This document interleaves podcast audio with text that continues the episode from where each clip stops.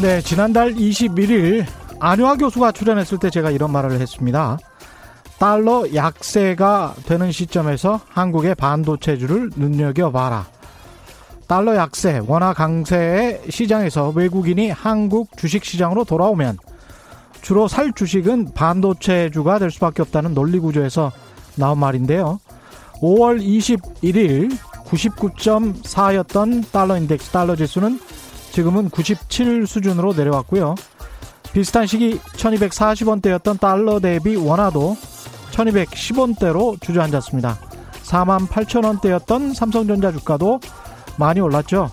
뭐가 올랐다, 내렸다는 결과에만 솔깃해지는 것보다는 반복되는 패턴, 예측 가능한 영역, 고기를 잡는 노하우들에 대해서 귀 기울여 보십시오.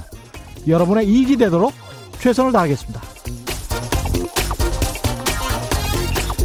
네, 안녕하십니까. 세상에 이익이 되는 방송 최경련의 경제쇼 출발합니다. 저는 진실탐사 엔터테이너 최경련입니다. 유튜브 오늘도 갑시다.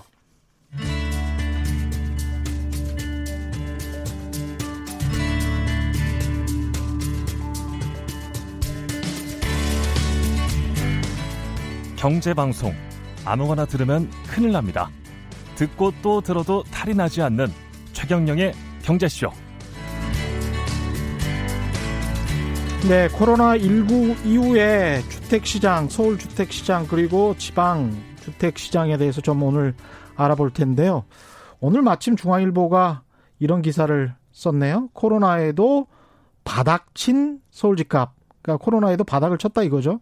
대장주는 다시 뭐 몸값이 뛰었다 뭐 이런 이야기가 나오고 있는데 어, 전반적으로 한번 잘 점검을 해보도록 하겠습니다. 코로나십구 이후에 부동산 시장의 변화와 앞으로의 전망에 대해서 이상우 인베이드 투자자문 대표 나오셨습니다. 안녕하십니까? 안녕하세요. 예, 예. 이거 벗으셔도 돼요. 마스크 안 들리나요? 네. 예, 예. 잘 안 들리시. 그래요? 예, 네. 잘 안 들려서 예. 제가 위험을 무릅쓰고. 예. 네. 일단 코로나십구 이후에 부동산 시장은 어떻습니까? 서울, 서울과 수도권 중심으로 먼저 이야기를 하고 나중에 지방 이야기도 좀 해보죠. 예. 뭐 올 초부터 계속 영향이 있었다고 생각을 해보신다면 올 초부터 영향이 있었다? 그러니까 예, 코로나, 코로나십구 네, 이후에 코로나, 예, 코로나 영향을 언제로 갈지 좀 애매하긴 한데 예. 뭐 한 이월 달쯤이다 이렇게 생각을 예. 놓고 보신다면은 비싼 집들이 조금 가만히 있었다. 비싼 집들이 좀 가만히 있었다. 네, 가격이 좀 가만히 혹은 약간 하락했다. 약간 하락했다. 근데 오히려 조금 많이 저렴했던 집들이 예. 진짜 많이 올랐다. 아, 약간 네. 저렴했던 집들은 서울 수도권은 많이 올랐다. 네, 이 두 가지로 요약할 수 있습니다. 그 비싼 집들이라고 하면 정부에서 어, 지정해 얼마... 주신 예. 초고가 주택인데요. 그게 이제 십오억, 십오억 원. 십오억 이상. 십오억 이상의 집들은 약간 하락했거나 어, 네, 거래량도 거래량이 별로 없고, 별로 뭐 가만히 있었고. 근데 지금 오늘 중앙일보 이 보도로는 수치상으로는 서울 아파트값이 약세다라고 하면서 지난해 십이월 십육일 대책 이후에 한국감정원 기준으로 따르면 지난주까지 강남이 어, 십구 주째 그리고 서울 평균이 십 주째 연속 내림세다 이렇게 보도를 하고 있거든요. 조금 전에 케이비에스 뉴스에서. 예. 고압으로 바뀌었다라고 나온 것 같은데요. 조금 예. 전에. 네. 그래서 한국감정원 발표가 오늘 나오는 날이니까요. 어, 그러니까 이제 그렇다고 하더라도 예, 하락세가 지금 멈춘 수준인 겁니까? 그러면 아까 말씀드렸잖아요. 음. 오른 집들이 많다고. 오히려. 네. 그래서 어. 그 발표하는 곳들이 많잖아요. 이런 지표들을. 예. 예. 한국감정원뿐만 아니라 케이비은행이나 예. 부동산 일일사나 여러 군데들 발표를 하는데. 예. 올해 서울 집값 자체는 플러스예요. 작년 연말 대비로 해보면. 아, 케이비국민은행이나 부동산 일일사의 지수와 지금 한국감정원의 지수는 좀 다릅니까? 네, 원래 다 각 기관마다 좀씩 달라요. 그렇죠. 좀 네. 구체적으로 좀 설명을 해주시겠어요? 저도 왜 다른지는 몰라요. 아, 그거는 아는. 집계 그거... 방법이 좀씩 다르고. 예, 네. 근데 케이비국민은행 거는 뭐 올해 어떻고 부동산 숫자가, 일일사는 어떻고 혹시 숫자가, 좀 수치를 생각이 안 나는데. 예. 그 말씀드렸던 것처럼 결국 올해 서울 집값 자체는 플러스인데 음. 서울 집값에서 지금 가장 핵심이 되는 거는 강남 삼 구, 강남 사 구 그리고 또 부동산 일일사가 종종 발표하는 재건축 아파트들 예. 여기가 움직였냐 어떻게 됐느냐 그 부분이 좀 이견이 있는 거지 예. 서울 주택 가격 자체는 플러스예요. 어. 그렇게 지금 그 시장을 파가고 계시는군요. 구억 아까 지금 초고가 아파트는 그런 상황이고 십오억 이하에서 구억 사이 그걸 뭐라고 해야 될까요? 중고... 고가 주택. 중고가? 아니, 고가, 고가 주택. 구억 이상을 고가 주택이라고 정부에서 지정했습니다. 아, 그러면 이제 구억에서 십억 사이의 고가 주택들은 어떻습니까? 거기도 많이 올랐죠. 아, 거기도 많이 네. 올랐어요? 어. 왜냐면 대출이 나오니까. 아, 거기까지는 대출이 됩니까? 네. 어. 많이는 뭐 충분히는 안 나오지만 예. 네, 좀 나오니까요. 아, 그러니까 십오억 이상부터는 대출이 전혀 안 되고 구억부터 십오억까지는 대출이 어느 정도는 되는데 그쪽도 상당히 올랐다. 근데 십오억 이상은 뭐 지금 이상우 대표가 관찰한 걸로는 거의 비슷하거나 플러스 어 마이너스 영, 약간 약간의 마이너스다. 약보합세다. 구억 이하는 어떻습니까? 아까 말씀드렸던 것처럼 상당히 강한 모습을 보였다. 어느 정도인가요? 그냥 뭐 대략적으로 말씀드리면 한 적어도 네. 한 이십 퍼센트씩은 오른 것 같아요. 이십 퍼센트? 근데 뭐 대단한 이렇게 가면 대단해 보이지만 아, 이, 삼 개월 몇 개월 안 됐는데 지금 벌써 유월, 와, 유월 그렇구나. 오월인데 시간 가는 줄 네, 모르겠네. 네. 그러니까 제가 아까 그랬잖아요. 유월, 그렇죠? 언제부터를 기준으로 하냐를 말씀드렸는데 예. 제가 말씀드린 십이월 말부터 십이월 말부터 오월 말까지 금액 숫자들 나온 걸 보면 예. 육억 언저리 이런 집들이 한 십오 퍼센트 오르면 구천만 원 오른 거잖아요. 십오 퍼센트 오르면 그렇죠. 구천만 원 정도. 그 정도씩은 다 올랐어요. 아 주로 어떤 구나 어떤 수도권이면 어떤 지역들입니까? 뭐 서울로 예를 들면은 예. 서울에 육억짜리 주택이 어디에 있을까? 사실 생각을 해보면 그렇죠. 보통, 본인이 네, 이제 네. 사시고 있는 곳들 뭐 주변을 적어도, 적어도 강남 삼 구는 아니겠죠. 예. 네, 뭐 그런 데들이 많이 올랐어요. 아, 그렇군요. 이렇게 그러면 약간씩의 다른 움직임을 지금 그 가격대별로 봤을 때 다른 움직임을 보이고 있는 겁니까? 네. 그래서 어. 올해 재밌는 건 뭐냐면 예. 그 각 기관들이 발표하는 중위 가격, 음. 평균 가격 예. 이거 두 가지 중에서 예. 평균 가격이 많이 움직였어요. 평균 가격은 더 올랐습니까? 평균 가격이 많이 올랐고 예. 중위 가격은 좀 덜 올랐고. 덜 올랐고. 중위와 평균의 그 개념부터 되게 어렵잖아요. 그렇죠. 중위는 중간값이라는 뜻이고 예. 평균은 말 그대로. 평균값을 만드는 건데 그렇죠. 왜 평균값이 중간 가격보다 더 많이 올랐을까? 어. 중간 이하의 것들이 많이 올랐다는 거죠. 그렇죠. 네. 근데 이제 또 숫자를 우리가 생각을 해보면 주택의 숫자가 그래도 중간 이하 가격들 그러니까 뭐 십억이 만약에 중간이라고 치면 그 이하의 가격들의 아파트나 주택들이 더 많을 거 아니에요? 그죠? 중간으로 하면 중간이죠. 그렇죠. 아니 아니. 가격으로 하면. 그, 그 숫자들. 주택의 숫자들. 그러니까 중간 값을 말하면. 아, 평균을, 중, 아까 이제 평균 값이 네. 훨씬 더 많이 올랐다고 해서. 네. 그러면 그, 그, 더 많이. 그러니까 중간 이하에 있던 그렇죠, 집들이 그렇죠, 그렇죠. 말씀하신 대로 평균 값 기준으로는 더 아래에 있었는데, 거기가 이만큼 있었던 것들이 거기가 쭉 올라오니까. 그럼 숫자상으로는 가중치가 훨씬 더 되니까 그렇게 된 거라고 보여집니까? 네. 아, 그렇군요. 평균 값. 또 올랐고 중, 평균값은 많이 올랐고 중간값은 조금 올랐어요. 조금 올랐다. 네. 이게 이제 이렇게 움직임을 보이는 이유는 어떻습니까? 조금 전에도 잠깐 말씀 나눴었는데 예. 대출 규제, 어떤 규제, 음. 이런 규제들이 특정 금액에서 딱딱 걸리기 때문이죠. 아. 십오억 원, 구억 원 뭐 이런 금액들이 예. 뭔가의 그 다른 그 상황을 만들어요. 그 음. 금액대에 따라서. 예. 십오억 이상은 다 아시는 대로 예. 깝깝한 상황들이고 대출도 음. 안 나와 뭐도 안 돼. 근데 아까 구억에서 십오억들은 그건 또 아닌 거고 아. 구억 원 이하는 또 그런 것도 아닌 거고. 그러니까 그 정부 정책에 따라서 대출을 하는 그 할 수 있는 양에 따라 그 리미트 선 상방이라고 해야 되나요? 그, 그 상한선 정도까지는 오르려고 하는 힘이 그렇게 돼버린 거죠 상황이. 있다. 오히려 거꾸로 정책이 오히려 그런 움직임을 만들었어요. 어, 오히려 반작용으로 그런 네. 움직임이 시장에서 나오고 있다. 이렇게 원래 지금 목표는 그건 아니었을 거예요. 제 생각에는. 그렇겠죠. 당연히. 이런 목표가 그게 아니었을 텐데 예. 시장은 그렇게 움직이지 않았던 거죠. 음. 그럼 여기까지는 갔다 오르겠네. 음. 이런 생각들을 하시는 거죠. 십오억부터 예. 안 되면 십오억까지는 대출이 나온다.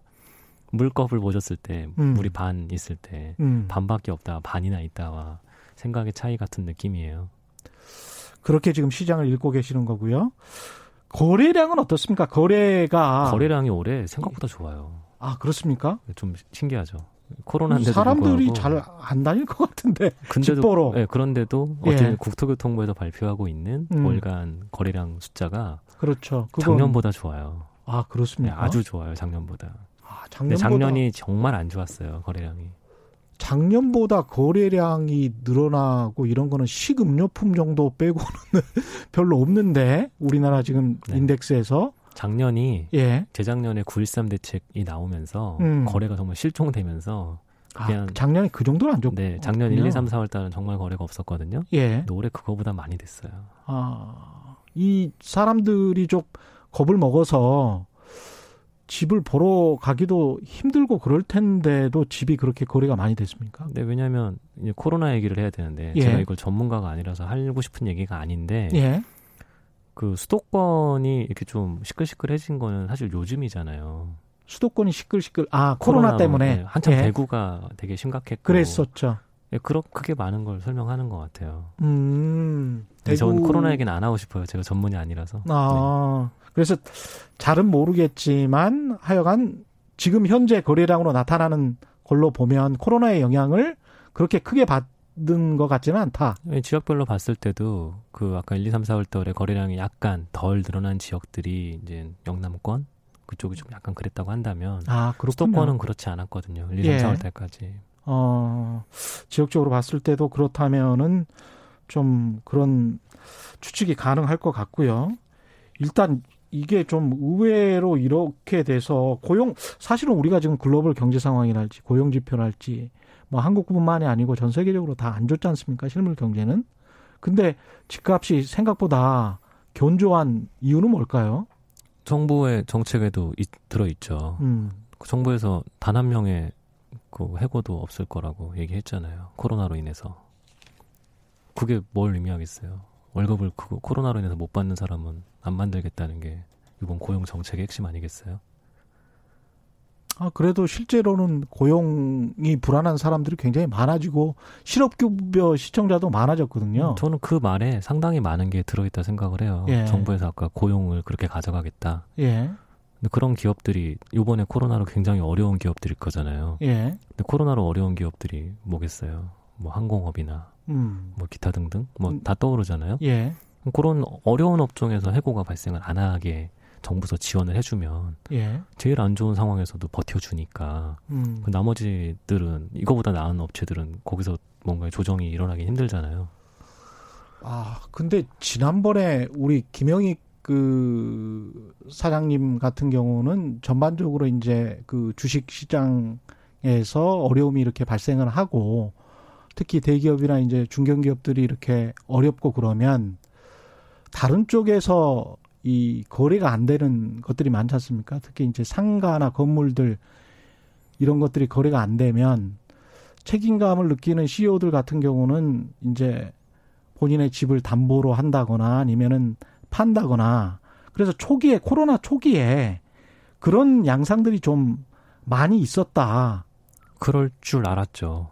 실제로 그렇게 보도도 많이 되지 않았었나요? 그랬는데 예. 이번에 이제 지금 한 유월 달쯤 와서 보니까 예. 코로나로 인해서 잘 되는 데들도 무지 많은 거예요. 아, 코로나십구로 해서 무지 거꾸로 잘 되는 잘 잘 그러니까 업종 자체가 갑자기 잘 된 데들도 발생을 하는 거예요. 예를 그렇죠, 들면 그렇죠. 예를 들면 이제 비대면이니까 예. 비대면으로 이제 할 수 있는 데들은 더 잘 되는 거가 보였던 거죠. 음. 특히 배송 업체들 엄청 양 늘었잖아요. 예. 그런 것들도 이제 수혜 업종들이, 그러니까 코로나가 다 죽인 게 아니라 음. 오히려 또 거꾸로 살린 업종들도 있고, 음. 근데 그런 업종들이 영향을 이제 받는 거잖아요. 그러니까 저희는 이번 요 전염병 이 사태가 엄청나게 막 저쪽 막 극단으로 가서 우리 모두 다 큰일 날 줄 알았는데 예. 지금쯤 와 보니까 또 아닌 거죠. 그게 첫 번째고. 근데 지금 이 상황에서 딱 그렇게 판단하기는 좀 그렇지 않나요? 그러니까, 왜냐하면 배달하시는 분들이 예. 집을 그러니까 어, 말씀드린 게 예. 집이라는 거를 이제 볼 때는 음. 아까도 실업급여 청구 이런 거 말씀하시지만 집은 집을 살 수 있는 능력인 사람들이 보는 거잖아요. 그렇죠. 그분들의 고용에 문제가 없으면 음. 일반적인 주택시장, 특히 서울의 주택시장에서 서울의 그런 분들의 고용 상태만 영향이 없으면 음. 코로나의 영향은 사실 없었던 거랑 다름이 없었던 거죠. 주택시장이 그 한해서는. 맞는 것 같습니다. 근데 그러니까 네. 이제 저희가 서울주택 얘기를 할 때 그런 뭐 라이더들 얘기를 할 필요가 없는 거잖아요. 그렇죠. 근데 그러니까 네. 사실은 아까 그런 거고 음. 제가 아까 특정 업종이라고 말씀드린 게 뭐냐면 음. 배달음식 하시는 분들은 오히려 더 잘 됐어요. 식당들 중에서도. 아. 그러니까 이게 영향이 예. 다 똑같이 한 방향으로만 가지 않고. 그럼요. 예. 미국도 아마존은 엄청 잘 됐잖아요. 그렇죠. 그러니까 그런 예. 것들이 한국서도 뭔가에서 발생을 했고, 음. 근데 그게 첫 번째라서 예. 경기를 그냥 한 일방 한 방향으로 그냥 다 이랬다라고 음. 말하기는 어려운 게 하나 있고, 예. 두 번째는 주식도인데. 주식도 삼월달에 막 폭락했을 때는 그렇죠. 근데 요즘 다 이렇게 이렇게 올라와서 다 대부분 본전 회복은 되셨거든요. 예. 팔지 않으셨다면. 예. 근데 지금 이 와중에 주식으로 돈 번 사람도 많단 말이에요. 어. 바닥에서 들어가신 분들은 예. 그건 또 어떻게 해석할 거냐. 아까 그런 금융, 금융적인 부분과 음. 실물적인 부분에 대해서 저는 이런 걸 논할 사람도 못 되고 얘기를 해도 안 되지만 막상 저희가 겁먹고 이렇게 했던 것들보다 예. 서울에 한해서라고 말하기 좀 애매하긴 하지만 예. 그런 것들이 정말 그렇게 한 방향으로 일방적으로 망하는 쪽으로 갔던가는 한번 진짜 생각을 해봐야 될 것 같아요. 근데 당장에 우리가 이제 이천십구 년도 어, 지엘아이 국민총소득 같은 경우도 지금 약간 감소를 했단 말이죠. 마이너스 거의 오 퍼센트 가까이 감소를 했고 일 사분기 국민소득도 감소할 게 감소를 했습니다. 그러면 이게 그 소득하고 결국은 이제 주택값하고 비슷하게 가야 되는 거잖아요. 네, 제 논리기도 하죠. 예. 네. 근데 이제 그게 이제 피 아이 알이라는 거죠.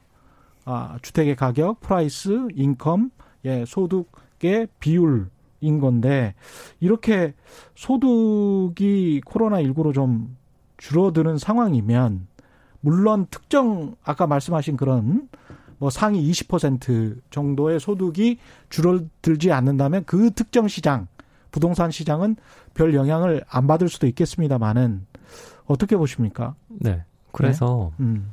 지금 그 가격의 흐름에 모든 게 녹아 있는 거예요. 예. 구억 이하 주택들이 왜 이렇게 많이 올랐을까? 그 소비층들의 소득이 딱히 안 줄었어요. 그 정도 구억 이하의 아파트를 일본계, 원하는 예, 예. 사람들의 소득이 네, 별로 안 줄었다. 네. 근데 거기다가 정부에서 돈도 좀 나갔어요. 아, 정부에서 아, 뭐 재난지원금 네. 나왔죠. 그리고 두 번째는 예. 사람들이 생각보다 돈도 못 썼어요. 나갈 수가 없으니까. 아, 나갈 수가 없으니까 돈을 별로 못 그러니까 썼다. 오히려, 오히려 저 이런 어려운 얘기하는 거 싫어하는데 예? 가처분 소득도 늘어난 것 같아요. 각 집집마다 보면은. 그럴 수 있습니다. 그러, 네. 그런 사람들도 충분히 네, 이, 그래서, 인구의 몇, 몇십 네. 퍼센트가 있겠죠. 그래서 예. 오늘 코로나 얘기하고 싶지 않다고 말씀드린 게 예. 이런 어려운 얘기. 저는 경제학자도 아니고 음. 전공도 이게 아니기 때문에 할 얘기가 아니지만 음.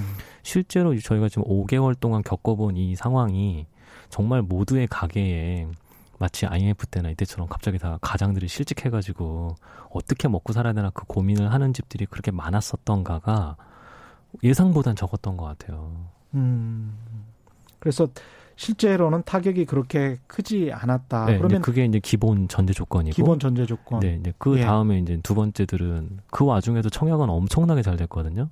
전국의 모든 주택 청약들이 결과가 너무 너무 좋았어요. 전국에? 전부 다. 아. 뭐 어제도 나, 나왔지만 뭐 대구 같은 데는 그 코로나 한복판에서도 백 대 일씩 나왔어요. 하, 삼월달 이럴 때. 그래요? 그때 다들 놀랬죠. 예. 어, 이거 지금 뭐 생명이 어떻게 될지 모르는 이런 상황에 예. 저게 왜 팔리냐 이렇게 본 거죠. 근데 지금도 그랬고 어제도 그랬어요. 예. 대구는 어제도 경쟁률도 지금 굉장히 높아요. 근데 대구만 그런 게 아니라 예. 뭐 전주, 광주, 대전 뭐 할 것 없이 다 좋아요. 부산도 그렇고. 이게 전반적으로 어떻게 봐야 되나요? 지금 말씀하신 대로 물론 특정 지역만 그런 게 아니고 성동구 뚝, 뚝섬 같은 경우는 이제 굉장히 비싼 아파트니까. 아, 네. 그것도 이십팔만 명 신청했던가요 그때? 뭐 이십육만 명이 이십육만 명, 예. 신청을 했네요. 그 정도 신청했잖아요. 예. 세 가구 모집하는데. 네. 그때 심지어 십구억 원인가가 제일 쌌었고 예. 비싼 건 더 비쌌는데. 음. 그러니까 돈 있는 사람들이 생각보다 많은 거죠. 그러네요. 그러니까 예. 꼭 나, 내가 없어서 그렇지 이상하게 내 옆 사람들은 돈이 많은 거죠. 항상 억울한 거죠. 왜 나만 맨날 없나 이런 얘기가 예. 나와야 되는데 실제 나만 없는 거죠. 아, 그러니까 상대방을 예. 너무 괄시하는 것 같아요. 제 느낌은. 음, 지금 이제 근데 우리가 경제 상황이나 이 부동산 시장을 그래도 냉철하게 바라봐야 되기 때문에 이게 무조건 내린다, 오른다. 근데 시장 상황은 시장 상황대로 보고 그다음에 그걸 기반으로 해서 이제 전망을 하는 거니까 이상우 대표님 말도 잘 좀 어, 들어보시고 판단을 해보시면 될 것 같습니다. 여러 지금 출연 패널들이 나오고 있기 때문에 부동산 시장 전망을 좀 해볼까요? 일단 전망하기 전에 지금 말씀하신 것처럼 돈이 많은 것 같기는 하는데 유동자금이 뭐 천백조라고 하잖아요. 그 정도의 그 돈의 힘을 부동산 시장도 느낄 수 있는 겁니까? 근데 대출이 대출을 규제한단 말이죠, 정부가. 네. 예. 그래서부터 지금부터가 고민인 거예요. 음. 대출을 규제를 다 해놨단 말이에요. 예. 근데 대출이 규제가 걸려 있는 집들이 올라가기 시작하면 어떻게 할 거예요? 그게 되게 해석이 어려워져요. 대출 걸려 있는 집들이 대출 아까 말한 네. 십억 이상 아파트들이나 네. 네. 뭐 이런 것들 대출 규제가 이미 걸려 있어서 예. 이거를 살 사람들은 많지 않을 거다. 그런 유동성을 억지로 만들어서 사는 그런 투기적 수요들은 없을 거다라고 가정을 하고 있는데 그런 전제하에 지금 네 전제가 그렇게 깔려 있는데 예. 갑자기 얘가 올라요. 그럼 이걸 어떻게 해석할 거예요? 규제는 이미 한참 전부터 있었고 그럼 그걸 누가 샀냐를 생각을 해봐야 되는 거잖아요. 그게 그렇죠. 왜 오를까? 예. 근데 아까 조금 전에 말씀드렸잖아요. 밑에서부터 음. 쭉 오르고 있어요. 주택들이. 음. 그러네요. 그러면 네. 이제 상대 비교를 하게 되겠네. 그러니까, 소유주들 입장에서는. 네. 이렇게 예. 되는 거잖아요. 못 예. 오르고 쭉 올라오면은 예. 이 사람들조차도 이렇게 가고 싶은 욕망들이 있어요. 이제 가격차가 가령 뭐 오억이 났었다. 그런데 밑에서부터 지금 말씀하신 대로 현상은 오르고 있다면 뭐 과거에 십일억이었는데 십오억이 됐다고 쳐요. 그러면 한 사억이 올랐어요. 그러면 저 위에 이십억짜리가 있으면 과거에는 뭐 구억 정도나 차이가 났는데 오억 정도 차이면 저쪽으로 이사 가볼까 이런 이제 니드 수요가 생길 수 있다 그런 말씀을 하시는 네, 거죠. 트라이를 한번 해볼 수 있는 아. 그 마음이 생긴다는 거죠. 옛날에는 예. 언감생심이라고 생각했던 것들이 그렇죠. 어? 한번 해보면 되겠네. 근데 그 상황에 대출 규제가 걸려 있잖아요. 아. 그게 지금 올 상반기에 못 움직였던 이유들이거든요. 예. 가장 핵심이 그 십오억이 약간 넘는 집들. 음. 거기서 이십억이 넘는 집들로 움직일 수가 없는 거예요. 예. 그게 지금 많은 작년 구일삼 대책, 뭐 십이십육 대책이 아니 구일삼이 아니라 그렇죠. 십이십육 대책 이후로의 모습이었거든요. 예. 근데 그래서 거기가 가만히 있었고 음. 재건축 이런 뭐 여러 가지 이슈들로 인해서 진행이 잘 안 될 것 같으니까 강남 예. 쪽의 재건축들이 좀 이렇게 눌렸었는데 음. 밑에서 이렇게 올라오니까 음. 군불 때운다고 저는 표현을 하는데 밑에서 불을 때워서 물을 이렇게 끓이니까 음. 밑에가 이렇게 이만큼 올라왔는데 예. 위에가 안 움직이기가 웃기는 상황이 된 거잖아요. 음. 가격이 차이가 별로 안 나니까. 그러네요. 사람의 예. 마음이라는 게 그러니까. 음. 돼지고기 먹다 소고기 먹고 싶은 느낌하고 비슷하잖아요. 야, 이게 집값만 이렇게 오르면 사실은 제가 늘 경계하는 겁니다만은 소득이 같이 오르면서 집값이 이렇게 점진적으로 오르는 거는 참 경제를 위해서 좋은데 집값만 오르면 꼭 부작용이 생겨서 참 걱정이 되네요. 그래서 올해 상황은. 재밌는 상황, 아까 예. 코로나 상황에서도 예. 백화점들 아침에 가보시면은 엄청났었어요. 예, 그거는 저도 봤습니다만. 네. 예. 그거는 무슨 돈으로 샀겠어요. 어. 네. 저는 그때마다 놀랐어요. 저도 명품 매장 뭐 줄 서 있고 그런 네. 사진들도 많이 나왔었죠. 네, 그런 것들도 많은 걸 보여줬다 생각해요. 그 어. 위험한 시기에도 줄 서서 아침부터 예. 개장과 동시에 뛰는. 아니 그 그렇게 네. 사고 싶을까요? 그런 사람들이 예. 내가 안 그런다 해도 예. 누군가는 있다는 거죠. 음. 그리고 아까 청약 잠깐 말씀드렸지만 예. 청약에서 약간만 저렴한 정부에서 이제 조성한 공공 분양 같은 경우들은 경쟁률이 음. 엄청나요.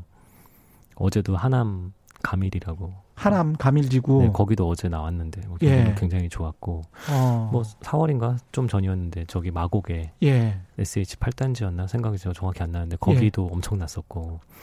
조금만 싸면 엄청나다는 거죠. 조, 수요들은. 조금만 싸면.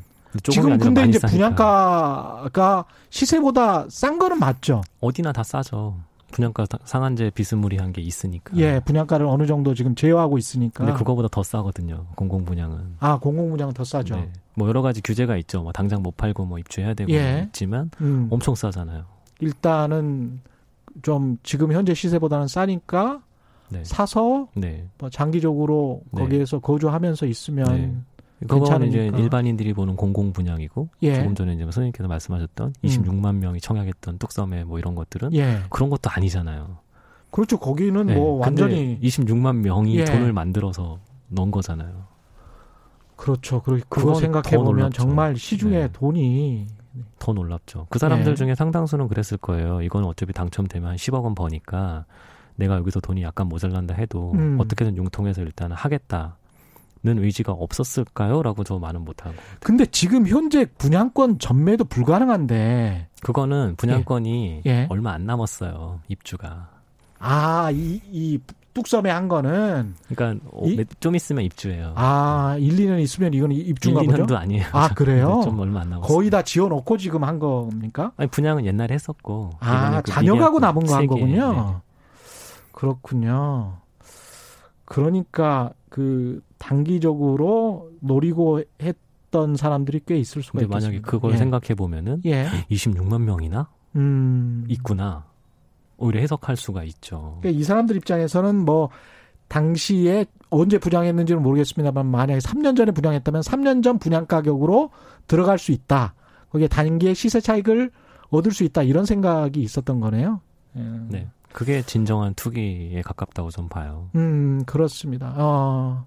근데 현찰을 가지고 있어야 이제 네. 되는 거고요. 제가 조금 전에 말씀드렸던 것처럼 없어도 예. 예. 로또처럼 똑같은 거죠. 내가 천 원 로또를 살 돈이 없어도 로또가 될 수 있다는 생각을 해보면 음. 오백 원, 오백 원 빌려서 살 수 있는 거 아닌가. 그렇겠습니다. 그런 예. 생각을 많이들 할 거라는 거예요. 제가 음. 봤을 땐. 알겠습니다. 질문들이 꽤 많이 들어오고 있습니다. 삼이육일 님. 집 한 채 팔고 학군 생각해서 작은 집으로 이사하고 싶어도 집값이 다 올라서 고민입니다. 일단 또 학군, 우리나라는 학군이 또 중요하죠. 작은 집이면 어느 정도 작은 집인지는 모르겠지만 중소형 아파트라고 일단 규정을 하자고요. 작은 집 매매 시기를 언제 정도 봐야 할까요? 계약하냐 마냐가 중요하죠. 아, 네. 계약을 하, 하느냐 마느냐? 결심을 하느냐? 왜냐하면 학군을 중시해서 가도 예. 학교가 계약을 안 하면 아 계약을 안 하면 지금 상반기 계약을 못 했었잖아요. 예예. 예. 그게 상당히 영향을 크게 줬었어요. 아 그렇습니까? 학군지들에 왜냐하면 아. 이사 가면 뭐해요? 학교를 못 가는데. 아 그렇구나. 이번 코로나 영향이 그런 게 많았죠. 예. 그럼 앞으로 앞으로는 뭐 그 끔찍한 일이죠. 계속 우리가 비대면 사회로 이렇게 갈 수는 없는 노릇이니까 그렇게 돼서는 안 되고. 하여간 이것도 코로나 영향을 좀 받다가 매매 시기를 결정해야 된다 이런 말씀인가요 그러면? 그래서 아까 학군지에 가고 싶으신 분들은 음. 그거부터 예측을 하셔야 돼요. 우리 애가 이 학기 땐 갈 수 있을까? 아 그러시면은 갈 수 있다 생각하시면 지금 준비를 하셔야 예. 유월이니까 잔금한 예. 팔월 달엔 치러야 이 학기 때 계약을 하면 가겠죠. 뭐 계약이 음. 지금 뭐 돼 있는 상태지만 일부는 예. 아직 학년마다 좀 다르잖아요. 예. 오경현님은 부동산 세법 개정하는지요. 다주택 보유세 강화한다고 하는데 이십일 대 국회에서 가능한지요. 이십일 대 국회에서 지금 뭐 더불어민주당이 백칠십칠 석이니까 강화하려고 하면 할 수 있는 거잖아요. 뭐 안 될 건 전혀 없죠. 예. 네. 새로 법을 만든다면. 지금 정부는 유월 말까지 이번에 다주택자 양도세 증가를 한시적으로 유예를 했지 않습니까? 그 영향도 좀 있을 것 같습니다. 그 거래량이 아까 좀 많이 늘었다. 지난해 동기에 비해서. 그건 이제 유월 말까지 좀 다주택자들 중에 지금 가격도 괜찮으니까 팔 사람 팔자. 이런, 이런 수요도, 이런 공급도 있었던 거죠. 물론이죠. 예. 네. 그러면 앞으로는 어떻게 됩니까? 유월 말, 이제 팔 사람은 거의 다 팔았다고 봐야 되는 거잖아요. 이런, 이런 수요는. 네. 예. 그러면 유월 말 이후에는 어떻게 되는 겁니까? 매도 물량이 상반기보다는 줄겠네요. 그러니까 사, 상반기보다는 매도 물량이 줄어들고. 네. 어. 그럼 그러면 중요해지는 거는 매수 수요겠네요. 매수 수요. 네. 예. 결국은 매도 물량은 줄어들 것이고 매수 수요는 어떻게 뭐, 될 것이냐. 근데 아까 조금 전에 저한테 질문하신 거에도 좀 들어있는 것 같은데요. 예. 예, 구체적으로 학교, 조금만 더 구체적으로 말씀해 주세요. 예. 예. 학교 때문에 어떻게 해야 되느냐 이 질문이 나왔잖아요. 예. 네. 그러니까 수요는 좀 있는 것 같다라고 판단을 하시는군요. 네, 뭐 그 정도만 하겠습니다. 예, 알겠습니다. 그 향후 부동산 시장 전망을 차근차근 한번 보죠. 트렌드 변화는 어떻게 코로나십구 이후에 좀 눈에 띄는 게 있습니까? 어, 엄청나죠. 어떤 것들이 있나요? 어, 흔히 말해서 이제 그 밖에서 돈 벌어 오시던 분들이 음. 밖을 못 나가게 됐죠. 재택근무하라고 그러고 막 그래서. 그렇죠? 지금이야 많이 안 하죠. 초반에 예, 많이 예. 해봤잖아요. 어우, 막 다들 변화가, 아니, 그 반응들이 빨리빨리 돌아왔어요. 어떤 반응? 집이 좁다. 그건 좀 저도 네. 그런 것 같아요. 답답하더라고요. 사 인 가족이라고 치면 예. 애들도 못 나가, 예. 아빠 엄마도 못 나가, 다 못 예. 나가, 집에 하루 종일 같이 있어. 엄청나게 힘들죠. 집이 좁았을 경우에는. 집이 그렇죠. 그나마 저, 예. 예. 뭐 출근이라도 해서 야근이라도 하고 오고 애들도 학원 갔다 오고 이러니까 집에 몇 명 없을 때는 그게 그럭저럭 돌아갔는데 그렇죠. 식구가 다 있으니까 음. 어, 생각보다 주거 면적에 대해서 음. 사람들이 생각하던 것들이 좀 바뀐 것 같아요. 아. 답답하다. 그러니까 그러면 못 나가서 답답한 게 아니라 예. 진짜 좁은 거죠. 부대끼니까.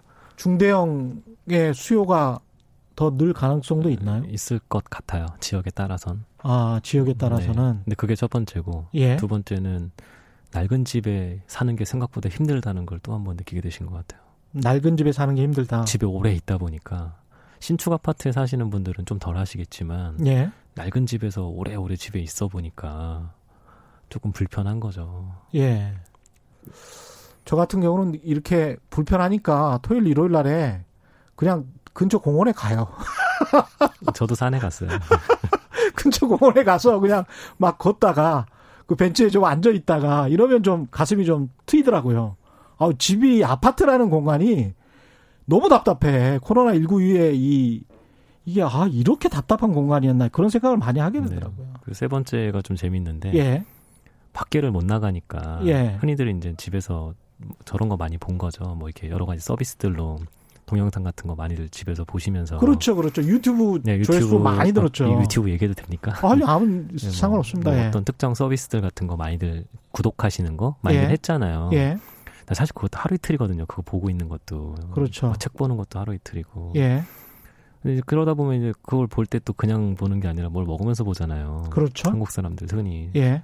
확진이라는 말도 나왔잖아요. 요즘에. 아, 확진자. 예, 네, 정말 살 확진자가 아니고 확진자. 네, 살찐 예. 사람들 되게 많잖아요. 예. 근데 그 살이 찌는 걸 먹었다는 뜻도 있어요. 아. 배달 음식을 많이 먹었다? 네. 근데 이제 그 배달 음식을 시키는 과정이 예. 또 재밌어진 거예요. 왜냐면 우리가 흔히 말하는 배달 음식, 예. 그럼 뭐 중국집이나 음. 이런 걸만 생각을 했었는데 요즘은 안 그렇잖아요. 안 그렇습니까? 요즘은 예. 유명 가게들 거 배달해주는 서비스들도 있고. 그렇죠, 그렇죠, 그렇죠. 네, 그러니까 예. 사람들이 밖에 못 나가고 예. 밖에 못 나가는 기간이 되게 길어지니까 뭘 하나 먹어도 맛있는 거 먹고 싶은 거예요. 아, 거기에는 이제 소확행을 하고 싶은. 예. 소확행 정도를 넘어서는 거죠. 맨날 너무 힘드니까. 예. 그러니까 그게 배달이 돼야 되는 거예요, 집에. 그러니까 맛집, 이른바 맛집에서 네. 오천 원인가 더 주면 뭐 네, 해주는 뭐, 뭐 네, 이런 네. 게 있더라고요. 예. 그런 걸 생각해 보니까 음. 약간 우리의 주거지가 외곽이면. 배달이 안 와요. 너무 멀어서. 아, 너무 멀면 그렇습니까? 그것도 라이더가 아, 뭐 한 아, 십오 킬로미터를 갔다 올 수는 없잖아요. 그럴 수, 예. 그러네요. 연남동의 맛집이다 그러면 저기 뭐, 저 반경이 용인까지는 대충, 갈 수는 없잖아요. 네, 반경이 나오잖아요. 예. 그러니까 어, 이게 우리가 잊고 있었던 어. 그 일상의 소중함이 집안에서 오래 있다 보니까 느껴지는 거예요. 이게 옛날에는 다 어떻게 어떻게 대응이 됐었는데 예. 우리 집을 딱 한정 짓고 나서 보니까 우리 집사 안 되는 게 되게 많은 거예요. 아까 그 신축도 그렇고 뭐도 있고 뭐도 있고 저희 집도 거의 배달이 안 와요. 아니 지금 저 이상우 대표 이야기로만 따지면 주, 도심에 예? 배달 음식이 잘 되고 중대형에 살아야 되기 때문에 돈이 굉장히 많이 드는 삶인데 예. 그게 예. 그게 느껴진 거예요. 다들. 예. 그러니까 이제까지의, 이제까지의 많은 의견들하고 배치된 거예요. 음. 이제까지 그런 요번에 이런 걸 겪으면서 음. 자율주행차나 뭐나 뭐나 뭐나 뭐나 해서 예. 도심에 살 이유가 없다. 재택근무하니까 도심에 살 필요가 없다. 이랬었는데 예. 거꾸로 재택을 해보니까 그게 아니었다는 걸 많이들 깨달으신 것 같아요. 아, 오히려 진짜 해보니까. 트렌드에 네. 그 뭐라고 레트로라고 해야 될까요? 그러니까 반대로 가는 경향성도 일부 감지가 됐다 이런 말씀이신 거네요. 저도 사실은 자율주행차 때문에 도심 집값이 워낙 비싸고 그러니까 좀 떨어져 살면서 이렇게 좀 넓은 데서 살아볼까 그런 생각 많이 했거든요. 자율주행차 곧 나온다고 하니까. 근데 생각보다 왔다 갔다 하는 게 또 쉽지는 않더라고요. 아직 결핵을 못하고 있는데. 전세 시장은 어떻습니까? 전세는 예. 매매 거래가 늘지 못하면 예. 오를 가능성이 커요. 매매 거래가 늘지 못하면 오를 가능성이 크다. 예. 예. 그러니까 이게 되게 역설인데 예. 집값이 올라야 전세값이 덜 올라요. 집값이 올라야 전세값이 덜, 덜 오른다. 덜 올라요. 덜. 아, 덜 오른다. 왜냐하면 우리나라의 투자 패턴 때문인데 예. 우리나라는 대출을 받아서 집을 사는 해외의 모습과는 전혀 다르게 예. 대출 규제가 늘 자주 걸리니까 그렇죠. 전세를 안고 산단 말이죠. 그렇죠. 그렇죠. 그렇죠. 그러니까 집을 예. 누가 많이 사야 시장에 전세가 많이 나와요. 아, 그렇게 되군요. 네, 한국 시장은 특이해요. 전 세계에서 유일한 거죠. 그래서 한국은 매매가를 잡을 거냐 전세가를 잡을 거냐가 명확해요. 뭘 잡아야 됩니까? 전세가가 잡는 게 쉬워요. 전세가 잡는 게 쉽습니까? 네, 아. 아까 전세가를 잡는 거는 사람들이 많이 사면 잡아요, 잡혀요. 그렇군요. 특히 투자자가 많이 사면 잡혀요. 아, 오히려 네, 그러니까 그런, 네. 매매 거래량이 늘어야 전세 가격이 잡힌다. 거래량. 네, 그래서 작년도 상반기까지 서울의 전세 가격이 거의 안 올랐었어요. 아, 그렇군요. 거꾸로 생각을 해보면 십칠, 십팔 년도까지가 전세값이 거의 안 올랐었어요. 매가가 많이 올랐지. 어. 근데 지금은 전세가가 올라요. 전세값도 이 불안한 게 결국은 결국은 뭐라고 보시는 거예요? 그러면 이 전세값도 이렇게 각 오르고 있는 거는? 대출 규제라고 많이들 설명들 하시는데 예. 그게 없지 않아요. 맞아요. 그리고 두 번째는 지금 음. 앞으로 청약이 매력적인 게 많이 나올 거니까 여기서 무주택자분들 같으면 어설프게 엉뚱한 거 사는 거보다는 청약을 기다려서 고가점자들을 한번 해보고 싶은 것들이 이제 앞으로 막 나올 거죠. 서울에. 심리가. 유명한 단지들 이제 막 일반 문양 나올 거니까 재건축들 음. 큰 단지들 많잖아요. 일단 무주택자로 전세로 살면서 기회를 네. 노리자. 네. 그런 분들이 늘어나는 것도 맞아요. 근데 아. 이제 세 번째가 제가 생각한 건 뭐냐면 코로나로 인한 요 주거 환경에 대한 패러다임 변화가 예. 사진 못하더라도 거기 가서 살아야 되겠다는 생각이 드는 것 같아요. 아. 그런 그런 주택에. 근데 예. 그런 주택이 대부분 서울 시내에 있는 신축 주택들이거든요. 어. 그러니까 거기부터 이렇게 올라가는 거죠. 거기다가 신축 공급은 많이 없고 예. 희소성은 발생했고 예. 투자자는 안 붙고 그러니까 당연히 전세 공급은 늘어나지 않고 작년부터의 지금 정책 상황을 보시면 신축 주택조차도 입주를 자꾸 하게 만들었거든요. 예. 그 이제 입주를 안 하면 입주를 안 하면 저 양도세나 뭐 이런 네. 게 안 좋잖아요. 실입주를 무조건 하게 만드니까 예. 대단지가 입주를 해도 옛날 같으면 전세 놓고 이 년 뒤에 사 년 뒤에 들어온 수요가 많이 없어졌어요. 그렇죠. 보통 그 원 소유주 재건축의 원 소유 조합원들의 입주 비율이 절반 왔다 갔다다 이렇게 이야기를 했었거든요. 근데 그게 바뀐 거죠. 실입주를 이 년을 해야 뭐 이렇게 혜택을 준다 이렇게 어. 되니까 다 일단 주인들이 입주를 하잖아요. 그러니까 전세 공급이 많이 없어요. 새 아파트가 하... 들어와도. 또 그런 네. 부작용이 생기네요. 우리가 알던 요 통념들이 요 몇 년 동안의 정책과 맞물리면서 시장이 확 바뀌었어요. 아, 그렇구나. 그러니까 이제는 입주가 있어도 전세가 내리진 않아요. 그러니까 입주가 있어도 그 보통 때는 그, 그 제도가 없을 때 실거주 오 년인가 그렇잖아요. 양도세를 어, 하려면 뭐 이렇게 오랫동안 소유, 십 년 동안 소유를 하고 실거주 오 년 동안 해야지 이제 일가구 일주택인 경우는 양도세 장기 보유 특별공제를 받을 수가 있기 때문에 그런 해석이 가능하겠네요. 그러니까 앞으로의 재건축, 신축 들어가는 입주하는 것들도 대부분은 조합원들이 들어갈 경우가 많겠습니다. 그래서 이런 비슷한 현상, 아까 그 작년도에 거래도 많이 없었다. 예. 매매가도 하, 진짜 작년에 하락했었거든요. 예. 그때 생각나실 거예요. 그 음. 가락동에 엄청나게 큰 아파트 단지가 하나 들어왔는데 음. 그때 그 전세 공급 여파가 거의 팔월 달까지 갈 거다가 재작년 말에 예측드렸어요. 대부분 분들이. 예. 근데 사월 달로 끝났었어요. 어. 반대로 그렇게 입주를 많이 들어가면 그 사람이 살던 집은 주변의 집이나 수도권의 집은 또 비지 않습니까? 네. 그런데 이제 아까 말씀드렸던 예. 그런 분들이 잠깐 나갔다가 이주했다가 본인이 갖고 있던 새 집으로 들어가시는 목적인데 예. 새 집은 어쨌든 희소성이 있으니까 음. 그게 원래 공급이 많아서 전세가 내려가고 매가가 거기서 약간 둔화됐어야 됐는데 예. 전세가 안 빠지니까 예. 매매가는 계속 안정적인 상태가 유지가 되고 있고 그렇죠. 근데 걔가 신축주택이 그 동네에서 뭐 별로 없으니까 예. 걔가 그 동네에서 못 보던 신축 전세가를 자꾸 보여주고 있고 음. 그러니까 나머지 구축 전세가들도 따라가는 거예요. 음. 그러니까 이렇게 뒤에서부터 이렇게, 이렇게 메꿔주는 거죠. 예. 그러니까 그 아까 그분들이 나가 나가 살다가 다시 들어가서 빌 집들도 안 비는 거죠. 아, 이 약간 지금까지의 패널과는 다른 앵글, 어떻게 보면 완전히 반대 앵글이라고 하기는 힘듭니다만은 좌우지간 다른 각도로 보니까 또 굉장히 좀 재밌는 관점의 이야기들이 나오고 있습니다. 재밌는데요, 저는. 이삼이구 님, 지금까지 나오신 패널 중에 인간의 욕망을 가장 잘 꿰뚫어보고 있는 분인 듯, 가장 현실적 얘기임. 칭찬인 것 같습니다. 아닌 것 같은데요. 김한별님, 사지는 못해도 가서 살고 싶은 것, 그 욕망 공감함. 이렇게 말씀하셨고요.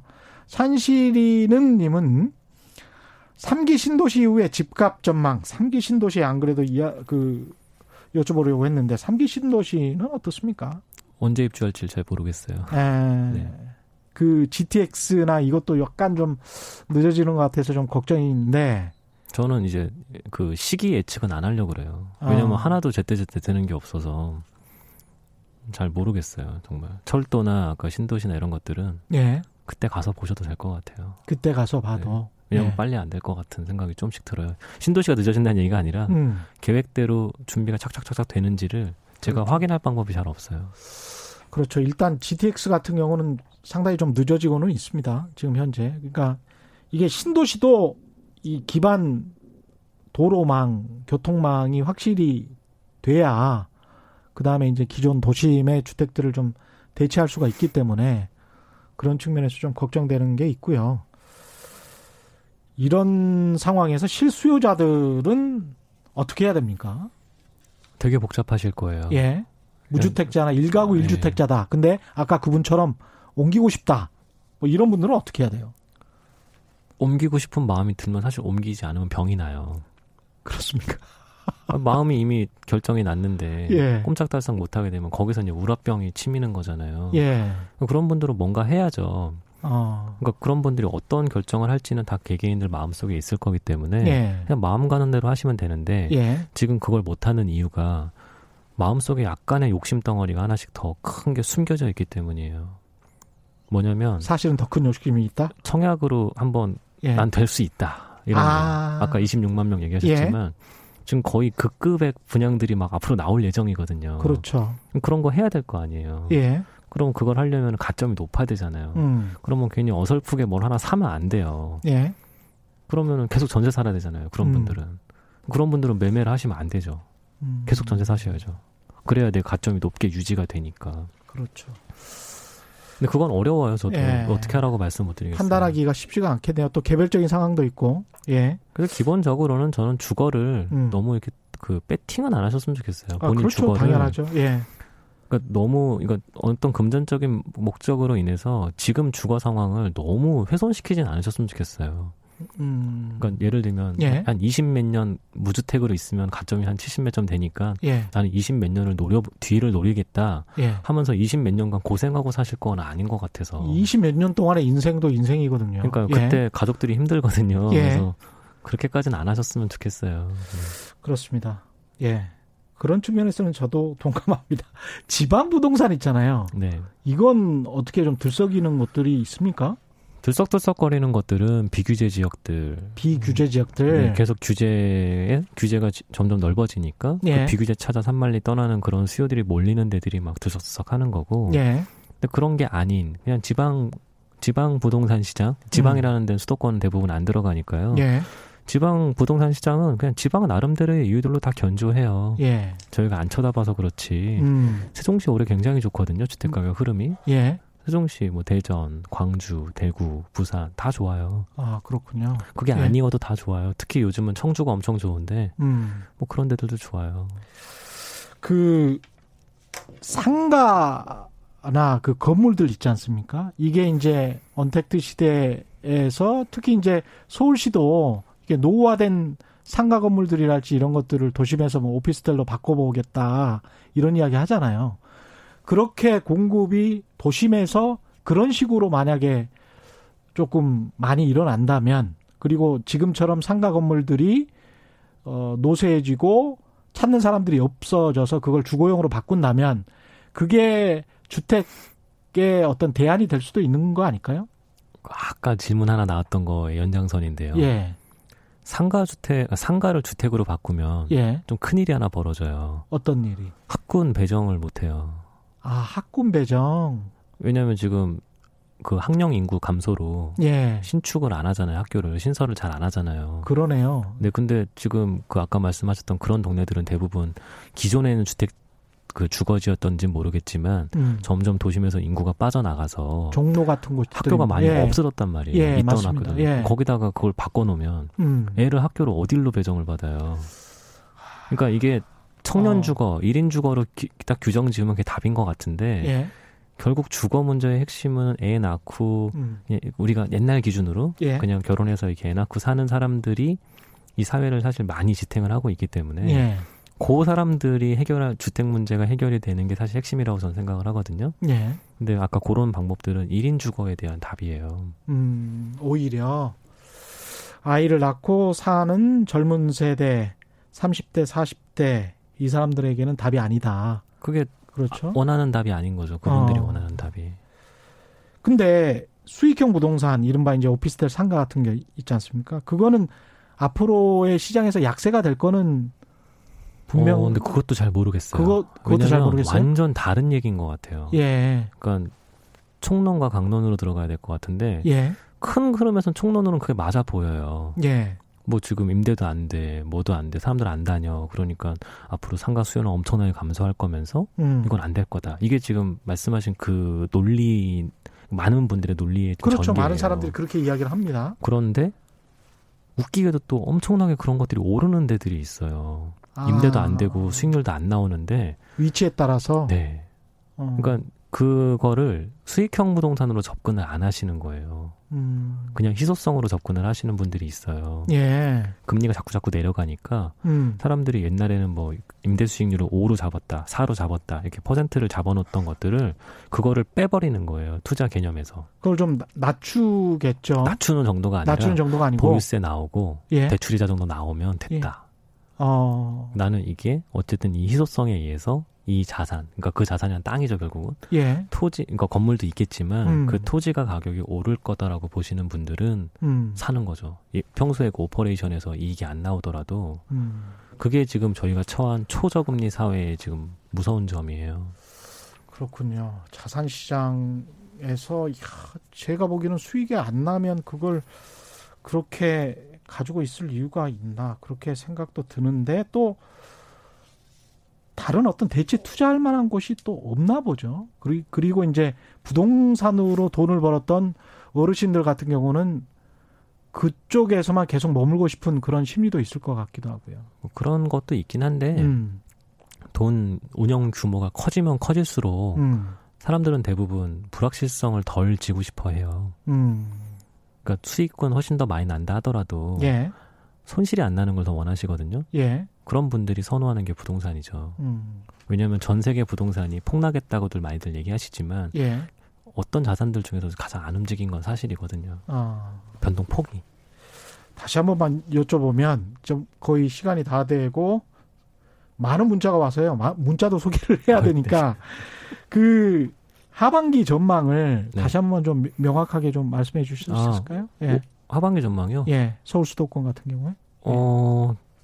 원래 제가 올해 강남은 뭐 디폴트고, 예. 뭐 고덕신기로 오를, 오를 거다. 예. 올해 팔 퍼센트, 아니, 원래 사 퍼센트 플러스 알파로 오를 거다라고 사 퍼센트 했다가 그때 그렇게 말씀하셨어요. 제가 예. 삼월 달에 팔 퍼센트로 올렸거든요. 그쪽 지역은? 아니, 그냥, 그냥 서울이라는. 서울을? 네. 왜냐면, 제가 아까 말씀드린 평균 가격이 많이 올랐어요. 어. 그래서 지금 그 케이비은행의 예. 평균 아파트 매매 가격으로만 보시면 지금 오월 달까지 육 퍼센트 음. 넘게 올랐거든요. 예. 그거 기준으로 말하니까 음. 사 퍼센트에서 육이 돼, 돼 있으니까 안 올릴 수가 없잖아요. 알겠습니다. 네. 예, 오늘 말씀 감사하고요. 지금까지 이상우 인베이드 투자자문 대표함께했습니다. 고맙습니다. 예, 감사합니다. 예, 칠삼삼일 님 방송에서는 부동산 투기 부추긴다고 욕먹어서 인간의 욕망을 담은 진솔한 전망이 어려움. 잘 아시는군요. 그래서 방송에서 한 말과 사석에서 주위 사람들한테 하는 말이 다름. 방송용으로 떨어진다고 말하고 본인들은 강남 부동산 사더군요. 그런 사람이 돈 벌었고 그 말 믿은 사람만 힘들어졌죠. 여러 가지 생각을 하게 됩니다. 네, 지금까지 세상에 이익이 되는 방송 최경령의 경제쇼였습니다. 고맙습니다.